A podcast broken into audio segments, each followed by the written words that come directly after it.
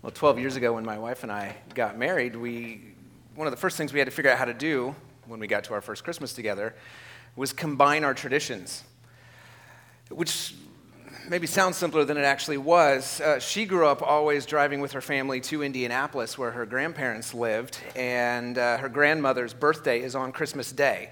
So it, it was hard to, you know, missed that. You had two celebrations on one, one day, kind of had to be here for it. And I grew up with my family always having Christmas morning, just our immediate family, uh, my parents, my four younger brothers, and myself, uh, Christmas morning at our house. And then maybe we'd go somewhere in the afternoon. So we realized that first Christmas it was impossible for us to do both. We couldn't both be in Iowa and be in Indianapolis within just a couple of hours, even with the time change. It wasn't going to work out. So we had to decide which family do we want to offend first? Because you know how it goes, right? You do the every other thing with your parents, and, but somebody has to get the short end of the stick that first year. So we decided to offend both of them. Uh, and we did Christmas just the two of us, just Jenna and I in our apartment, just ourselves. And then that afternoon we went somewhere. And the next year we moved to Texas, and it became impossible for us to come home for Christmas and do all that. So it was great. We offended everyone, and then they, they couldn't do anything about it.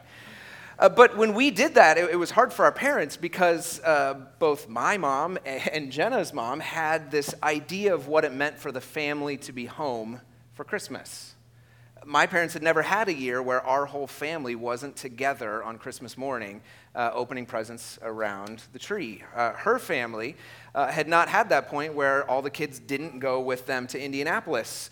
And so, our attempt to, to create a new tradition for our little two person family uh, kind of broke the tradition uh, for our parents.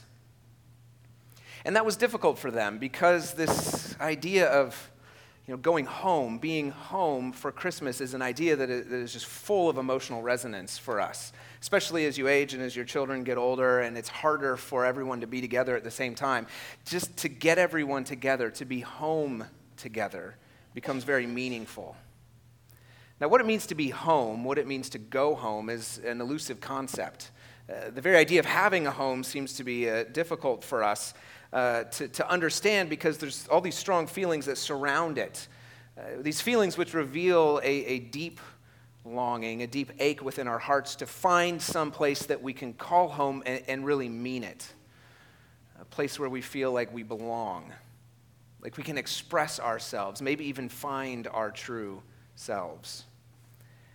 Uh, we chose to call this Advent series the last four, the last three Sundays plus today. Uh, we decided to call it Home for Christmas because we wanted to tap into this uh, deep ache that we all have when we think about being home. Some of you have spent thousands of dollars so that you could be here, or you're about to spend thousands of dollars so you can go somewhere to be home for these Christmas celebrations.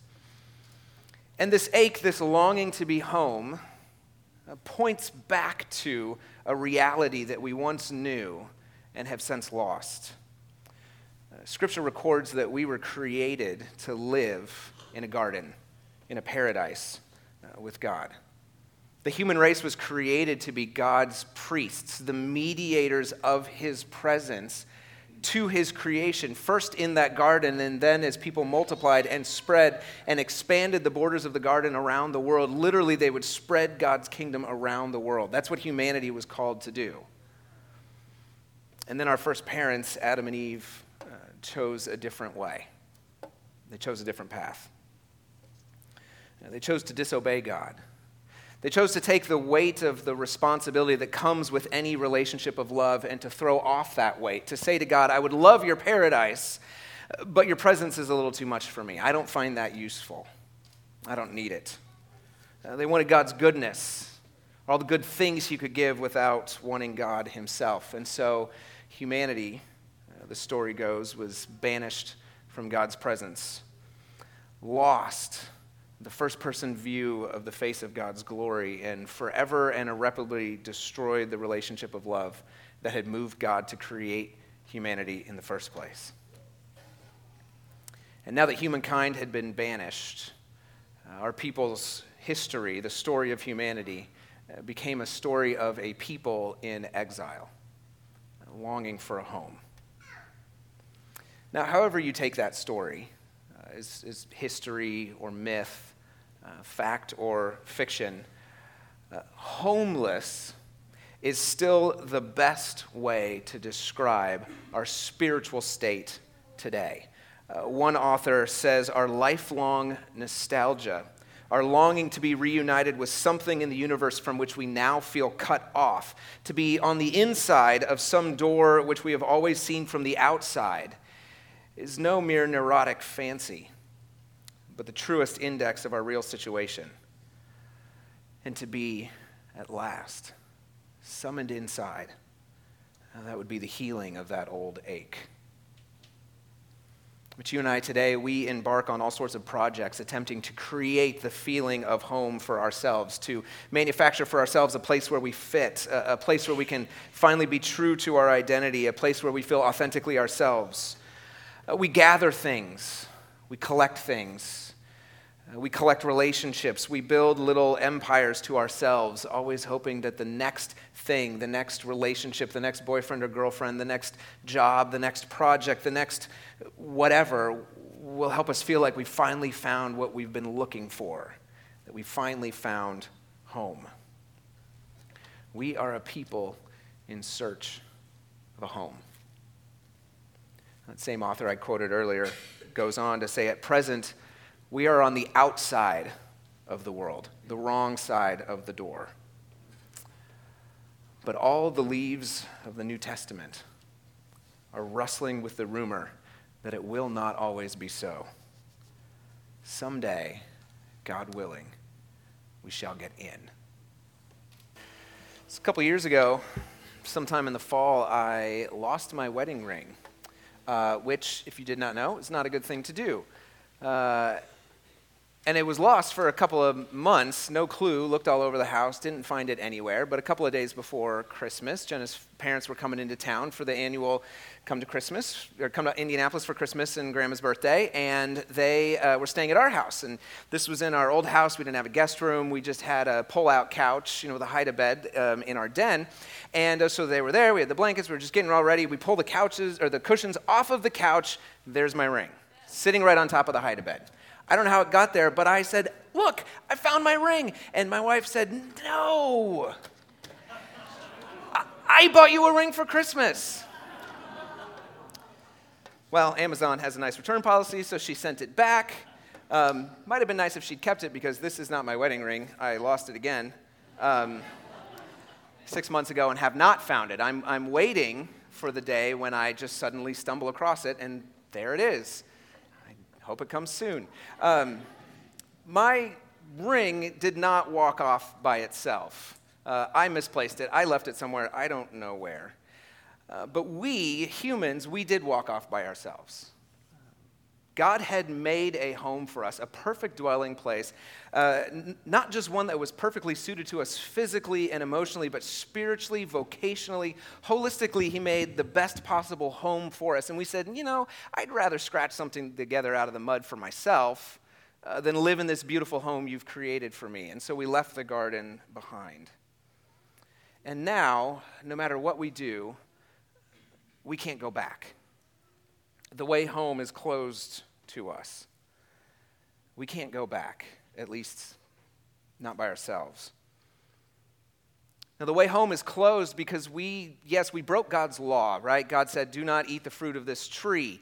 Uh, and, and, we broke that law. Our, our first parents, on behalf of all of humanity, broke that law. But more than just breaking the law, because when you break a law, you know, it's easy enough to fix. You just another law or a or bigger punishment or you enforce it better or whatever. But when Adam and Eve ate that fruit, they didn't just break God's law, they broke God's heart.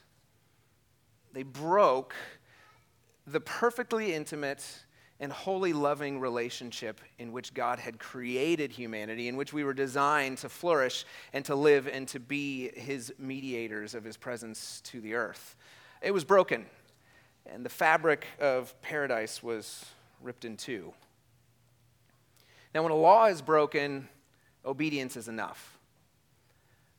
But when a heart is broken, it takes more than just obedience to fix the damage, it takes love. But God knew that we would never love Him first. We would never come back to him first. We would never choose him. So, in his love, he chose us. And he moved towards us first in love. In the New Testament, in a book uh, called Romans, which St. Paul wrote to a, group of followers of Jesus in Rome, he clearly explains for us this story of God's movement towards us in love that we call the gospel. And in the fifth chapter of that book, in verse 8, uh, St. Paul writes God shows his love. God shows his love for us in that while we were still sinners, Christ died for us. While we were still sinners, Christ died for us. It doesn't say that once we got ourselves cleaned up enough, then Christ died for us. Or once we mustered up enough love for God, he then chose to turn around and love us back. What it says is that when we were sinners, when we were still dead to him spiritually, when we were rebels, he said, I'm, I'm going to make a way for you. God's love moved toward us first. He came to us first in sending his son, his only son, Jesus, who, if you think about it, left his home in heaven and experienced the exile that's ours in order to bring us back home. Jesus came to earth to offer us a way back to God. Jesus came to earth. That's what we're celebrating tonight, Christmas Eve, as we look forward to tomorrow morning when we celebrate that Jesus is born. An infant in the manger in Bethlehem has been born to us. Jesus came to bring us home. In another place in the New Testament, in the collection of stories about Jesus' life that St. John put together, uh, he records Jesus saying these words I am the way, the truth, and the life. No one, no one comes to the Father. No one comes home except through me. Jesus came to bring the human race home. In his uh, short little book called The Prodigal God, Pastor Tim Keller writes How can the inner workings of the heart be changed from a dynamic of fear and anger to that of love and joy and gratitude? He says, Here is how. You need to be moved by the sight of what it cost to bring you home. Jesus came and experienced the exile we deserved. Uh, he was expelled from his home, expelled from his home in heaven, expelled from the presence of his Father, thrust into the outer darkness and the uttermost despair of spiritual alienation in our place. Jesus took our exile so that we could come home. My bet is there were at least one or two of you elbowing your neighbor saying, uh, Don't they know Joy to the World isn't a Christmas song? It's a second coming song. I don't know how many times I've heard that, but for those of you who may have been thinking that, you're right, but tomorrow's Christmas. It's not Christmas yet. We're still in this season we call Advent, and that song, Joy to the World, is an Advent song. It's a song that anticipates the coming of Christ. Now, Advent uh, means coming, is a word, and uh, it's the season in which we do anticipate the coming of Jesus, born as a baby in Bethlehem. But that's not all we anticipate in this season. We also anticipate that Jesus coming back in his second coming to rule and reign as king. That's why we can sing, The Lord is come, let earth receive her king. But as long as we're singing that song, and as long as that song takes place in the future, as long as sins and sorrows and thorns infest the ground, we know that we are not yet home for Christmas. Uh, and yet, Jesus comes. See, the story is that God made a perfect home for humanity, but we walked away from it in favor of making a home for ourselves, entirely by ourselves. And so, all of human history has been this story of people longing for a home, a people in exile longing for a place to just belong. Uh, we've been fighting and dying and warring and bleeding to secure and build a home for ourselves, a home that we hoped by our sacrifices would last. Uh, and yet, like any other temporal thing, it eventually will fade away. But because Jesus has come, we can sing that he will come, and he will come to make his blessings known as far as the curse is found. Jesus made a way for us to come home, to a home that will not fade, a home that we don't have to fight to preserve, a, a home that, that he secured for us, a perfect home the home we've always longed for, the home we were designed to live in and flourish in. Jesus calls us home. And in his home where we'll live for eternity, you know, it's not, it's not going to be uh, an ethereal, impersonal form of consciousness, one theologian writes. We will not float through the air. We're not going to be riding on clouds, uh, playing harps, or listening to Johnny play harps. That's not the way it's going to work. We will eat this person writes, We will eat, we will embrace, we will sing, we will laugh, we will dance in the kingdom of God in degrees of power and glory and joy that we can't at present imagine. See, according to Jesus, our home is not embodied consciousness, it's not some ethereal state, it's a feast, it's a table. It's a table laid out in anticipation for each of us, for all of us, to come home. Heaven is a celebration of all the lost. And around Jesus' table, uh, there's room for all. In a few moments, uh, Johnny and Jenna are going to sing a song for us called Home at Last. It's a, newer song that, that most of us probably aren't familiar with, and we're not asking you to try to pick it up and sing along with it, but as they sing, to reflect on the image of table and feast and the coming home of God our Father who adopts all of us, and where, uh, when we come home, we will finally, at last, be one family. And we'll be able to say, we're finally home. Let's pray. Let us give thanks to the Lord our God. It is right to give our thanks and praise. Great God of power, we praise you for Jesus Christ, who came to save us our, from our sins. We thank you for the hope of the prophets, the song of the angels, the birth of Jesus in Bethlehem. We thank you that in Jesus you became flesh and dwelt among us, sharing human hurts and pleasures, forsaking your home to enter our exile. Glory to you for your grace filled love. Glory to you, eternal God, through Jesus Christ, Lord of lords and King of kings, now and forever. Amen.